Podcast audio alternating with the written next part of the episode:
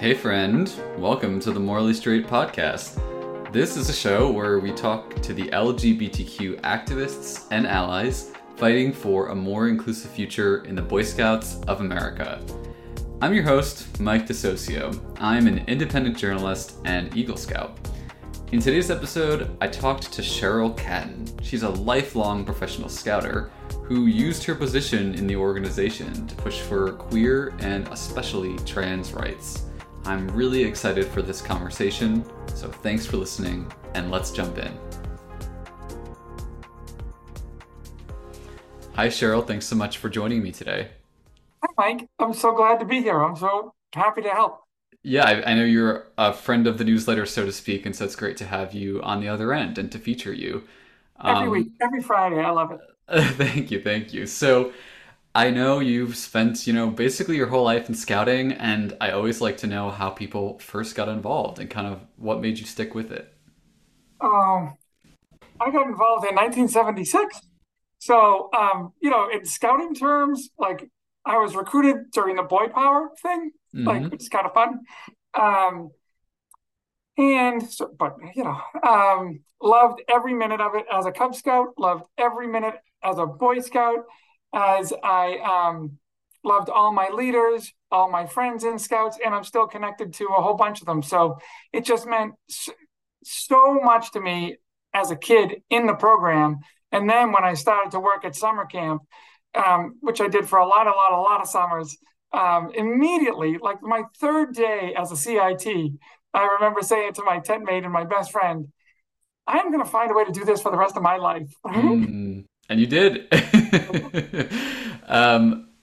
Sounds like you've had the really kind of quintessential scouting experience. I'm curious, how old were you when you first started kind of exploring your gender identity, and how did that impact your experience in scouting?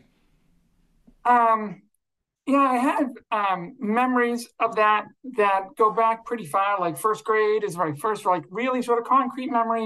And then other people in my family tell me about other little incidents here and there. But my presentation was always very boy. And then at age 11-ish, again, I'm not really exactly sure, but somewhere around then, it became very clear to me that I had this compulsion, this thing inside me that said, I want to be a girl. And I did not know where it came from, and I did not understand it. And I obviously was old enough to know that it wasn't something that I was going to share easily. Mm-hmm. So I leaned into my male identity for 99.9% of the time when I was that age, but I would find little opportunities to explore and to daydream and to figure out. The daydreams eventually became plans. Mm-hmm. And then I would start to figure out how I was going to live a fuller life in my female identity, which by the time I get to age 52, it becomes my only identity. But, It takes a long time. Right. I mean, back then, did you even have words to articulate your identity? So it's funny. I used to do... I was super curious about where this feeling came from. And as a middle schooler, and certainly as a high schooler, I would go to the library and I would look things up all the time. And I would just get these little tiny snippets. So certainly, words that are no longer used to describe the community were used back then. And even in high school is really when the word transgender started to be a word that would show up in those types of books and magazine articles. Mm-hmm. And the idea of being trans on a scale was something that I ran into around that time, probably freshman year in high school. And they would describe it in all sorts of ways that are a little bit but ultimately one end of the scale is people that feel they need to socially and physically transition. Sure. And then on the other end was people that have this sense of dysphoria, but they can manage it without a physical change or a legal change or a social change. Mm. So I remember that scale clear as a bell and feeling like I was not at the very far end, but I am 3/4 of the way down this thing. And that is because I'm definitely not in the first three categories. There were six categories. Okay, so whatever that article was, I was like, I'm in category 5. Maybe some days I'm only in category 4. Mm-hmm. Mm-hmm. That was my personal assessment of my own trans identity when I was about 14 years old. Fascinating. Okay. Yeah, the terminology and the concepts have certainly changed a lot. Yeah, you said you kind of around that age too was when you decided like you want to figure out a way to spend your whole life in scouting. So how did you first start as a scouting professional? Yeah, I went to college for outdoor education up in Maine because I wanted to be a full-time camp director and I wanted to be a DE. I mean, I didn't know what that job was, certainly. I had friends at that point who were district executives for, 10 months a year, and then 2 months a year, they'd be the camp director. And I was like, I could figure out that business side, if I got to work at camp in the summer. And that was sort of my very simple idea of what that job must be like. I knew the fundraising was involved, but I was like, okay, I'll do that. So I went to college to get a degree to be a DE. I mean, that was my intent from the very beginning. And then when I graduated, I grew up in Boston. And when I graduated there, and I worked for Boston Council as their summer camp director. And I did other program-centric stuff for Learning for Life way back in the early 90s, late 80s. So I was working for the Boy Scouts sort of as a program specialist type of thing. But they didn't have a DE spot at that time. And then I had a pretty good Boy Scout network, and Greater New York Council called up and said, we have a spot for you. So I started my career in 1993 in New York. Got it. And to fast forward a bit, I know by 2010, you became a scout executive back in Boston. Yeah, I'm curious specifically, what was it like being in that kind of a high profile position at a time when LGBTQ people as a whole were still banned as a matter of policy? Yeah. So I had always been that, one of those voices that said, this is the wrong policy. And then I would always find jobs, as scouting professionals, you move around, I would find jobs in cities that I knew, one, I could be myself. Right. And two, my boss was not going to be overly, enforcing those rules. Whatever. I still have a lot of Boy Scout DNA in me. It's hard to talk about some of that stuff sometimes. So I really came to terms with a lot of that stuff while I worked in Philadelphia for 10 years. And Philly was, of course, right in the center of that ongoing discussion. So I was in development back then when that issue really popped in Philadelphia. So I remember that day, and I had a $25,000 donor call up and demand his money back. I had two honorees quit that day. This is all before 8:00 in the morning. This is on the Supreme Court decision day. Is that what you're referring to? No, this is Greg Latera, the building in Philadelphia. Oh, right. Right. That part of the story, when essentially Philadelphia in the public's eye flip-flopped, hey, we're going to let LGBTQ kids be in scouts. And then it was during the national meeting that news came out. That was a whole thing. And then the national meeting was in Philadelphia. So all the senior folks were there. And 2 days later, the council was forced to flip back, really against its will. It was just a mess of a story. Gotcha. But anyway, I was young. I was in my early 30s at that point.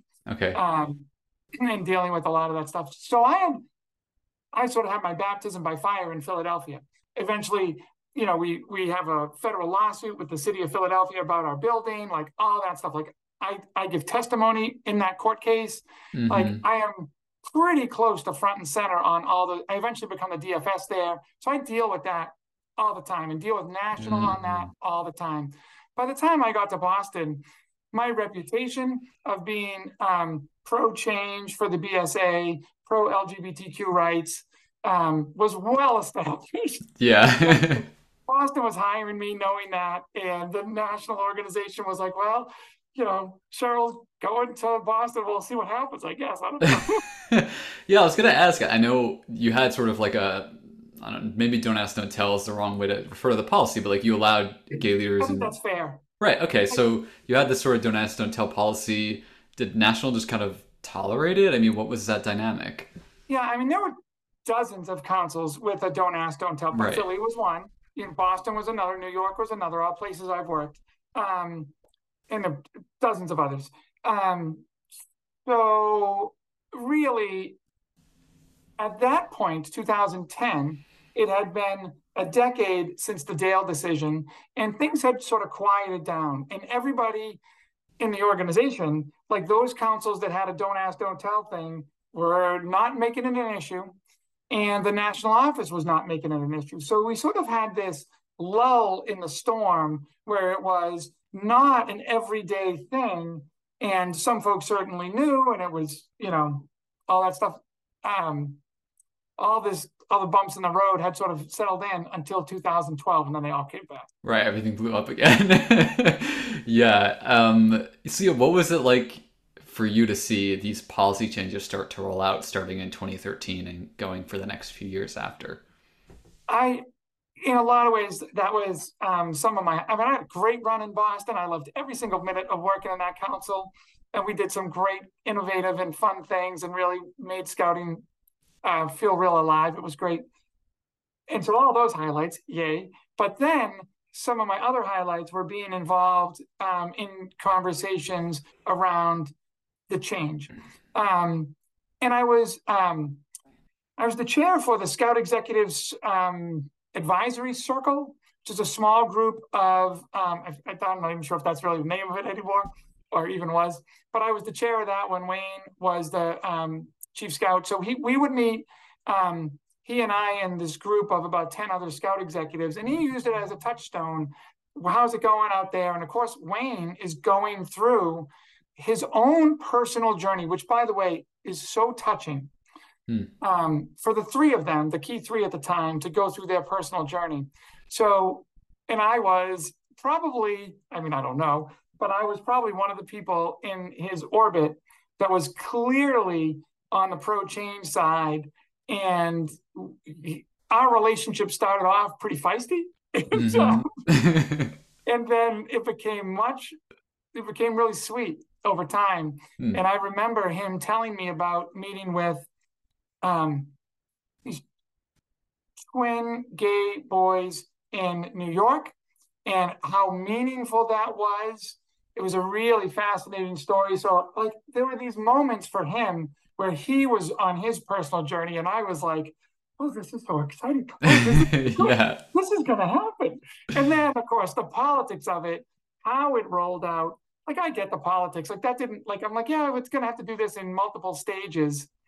So 2013 was great. And the fact that they did it in this open dialogue and forced everybody to reflect, I loved all that. I thought it was good for the organization. Not that it was good for the cause, because people shouldn't have their rights debated, but it was good for the organization to go through that thought process and come out the other side good. Right. And then the 2017 decision, at that point, there was more than a few folks at the national office that knew that I was trans. And that just sort of had slipped out, because apparently I have a big mouth and too many people talk. And I didn't know who knew, but Mike Surbaugh called me up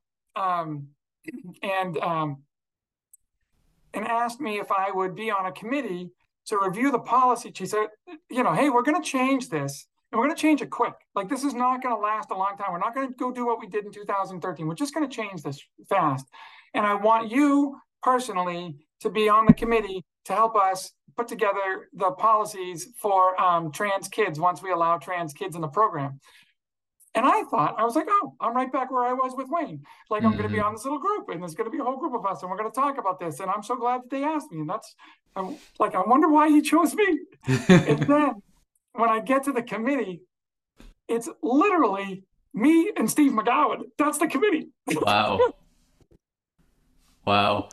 I, of course, have my perspective, and Steve has his, and Steve writes something. I line them, and then, you know, most of my suggestions didn't make the final cut, but that's okay. I was still involved, and I felt good about that. And obviously, I love the final decision. Yay. Right. It allowed me to, you know, feel more comfortable for the next 4 or 5 years. I find it still pretty remarkable how quickly the policy for trans people happened in 2017. And I think it is almost kind of luck, because I think had it been 2023 where we are now, it would have been maybe more controversial, which is hard to even think about, right? I think you're absolutely right about that. And there was this window of time where the trans experience was, it was somewhat normalized. You know, Laverne Cox on the cover of Time magazine, like right in that window is where Joe, the boy, the trans boy in New Jersey, where that case pops up, or that situation pops up. And yeah, it was, let's not, the national office, my understanding was, let's not go through this again. Let's not make this a big deal. And I get that from Mike. Let's just do the thing that we know we're going to end up doing anyway. Let's just do it quick. Right. I loved it. Yeah, it happened, I think, within like 90 days. It was so fast. Like 45. It was really fast. Yeah. Okay. Yeah. Yeah. So I'm curious, you didn't just like immediately start living full time as Cheryl, though, in 2017. So like, what was your journey to deciding to be Cheryl full time? And how did that fit in with your scouting role? Yeah, I would say I still was of the opinion that I was going to navigate in my bi-gender identity, still doing all the work that I love to do for Scouts. And at that point, my volunteerism for the trans community was pretty high, but not at what turned out to be its actual high point. But I was certainly like giving more and more time to the trans community and getting more involved in that group. That eventually, I would say as I lived more and more of my life, I came out to my church somewhere along the way. At that point, one of my two kids knew, but my younger did not.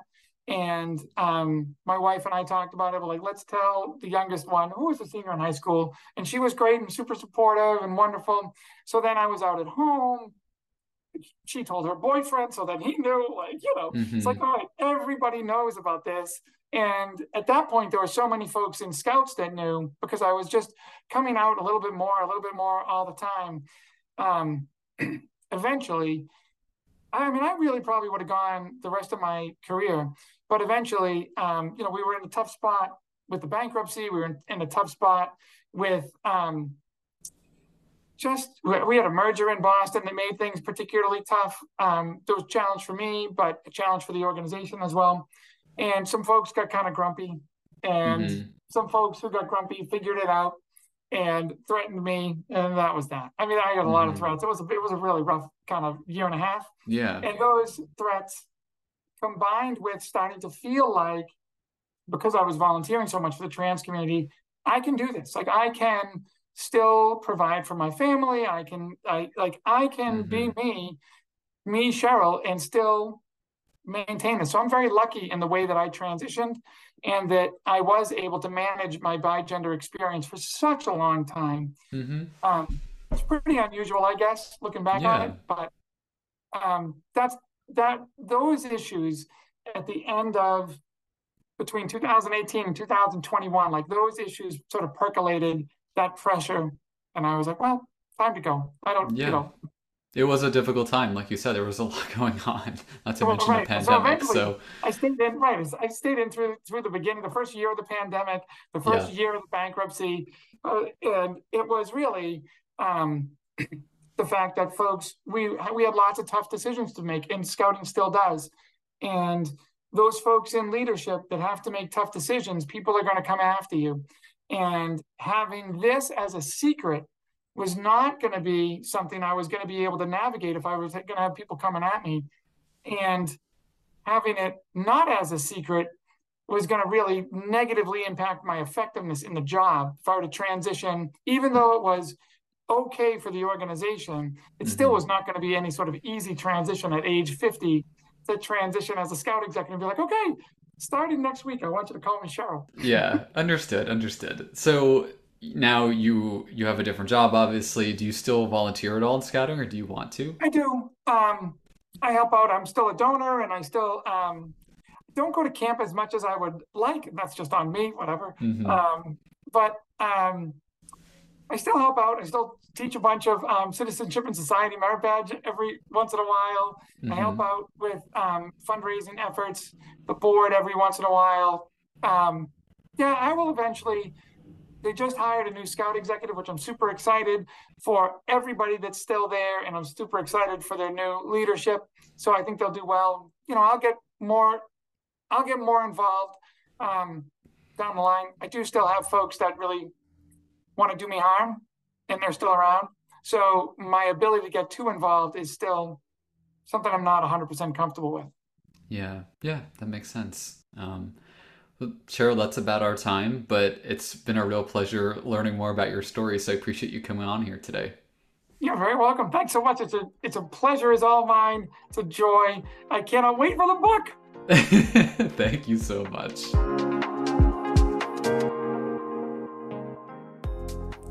Thanks for listening to the Morally Straight podcast. If you want to learn more about this story, you can check out the Morally Straight newsletter over on Substack and subscribe for free to receive new content every Friday.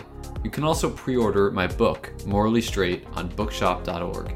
And of course, if you like the podcast, please leave a rating or review on your favorite podcast app.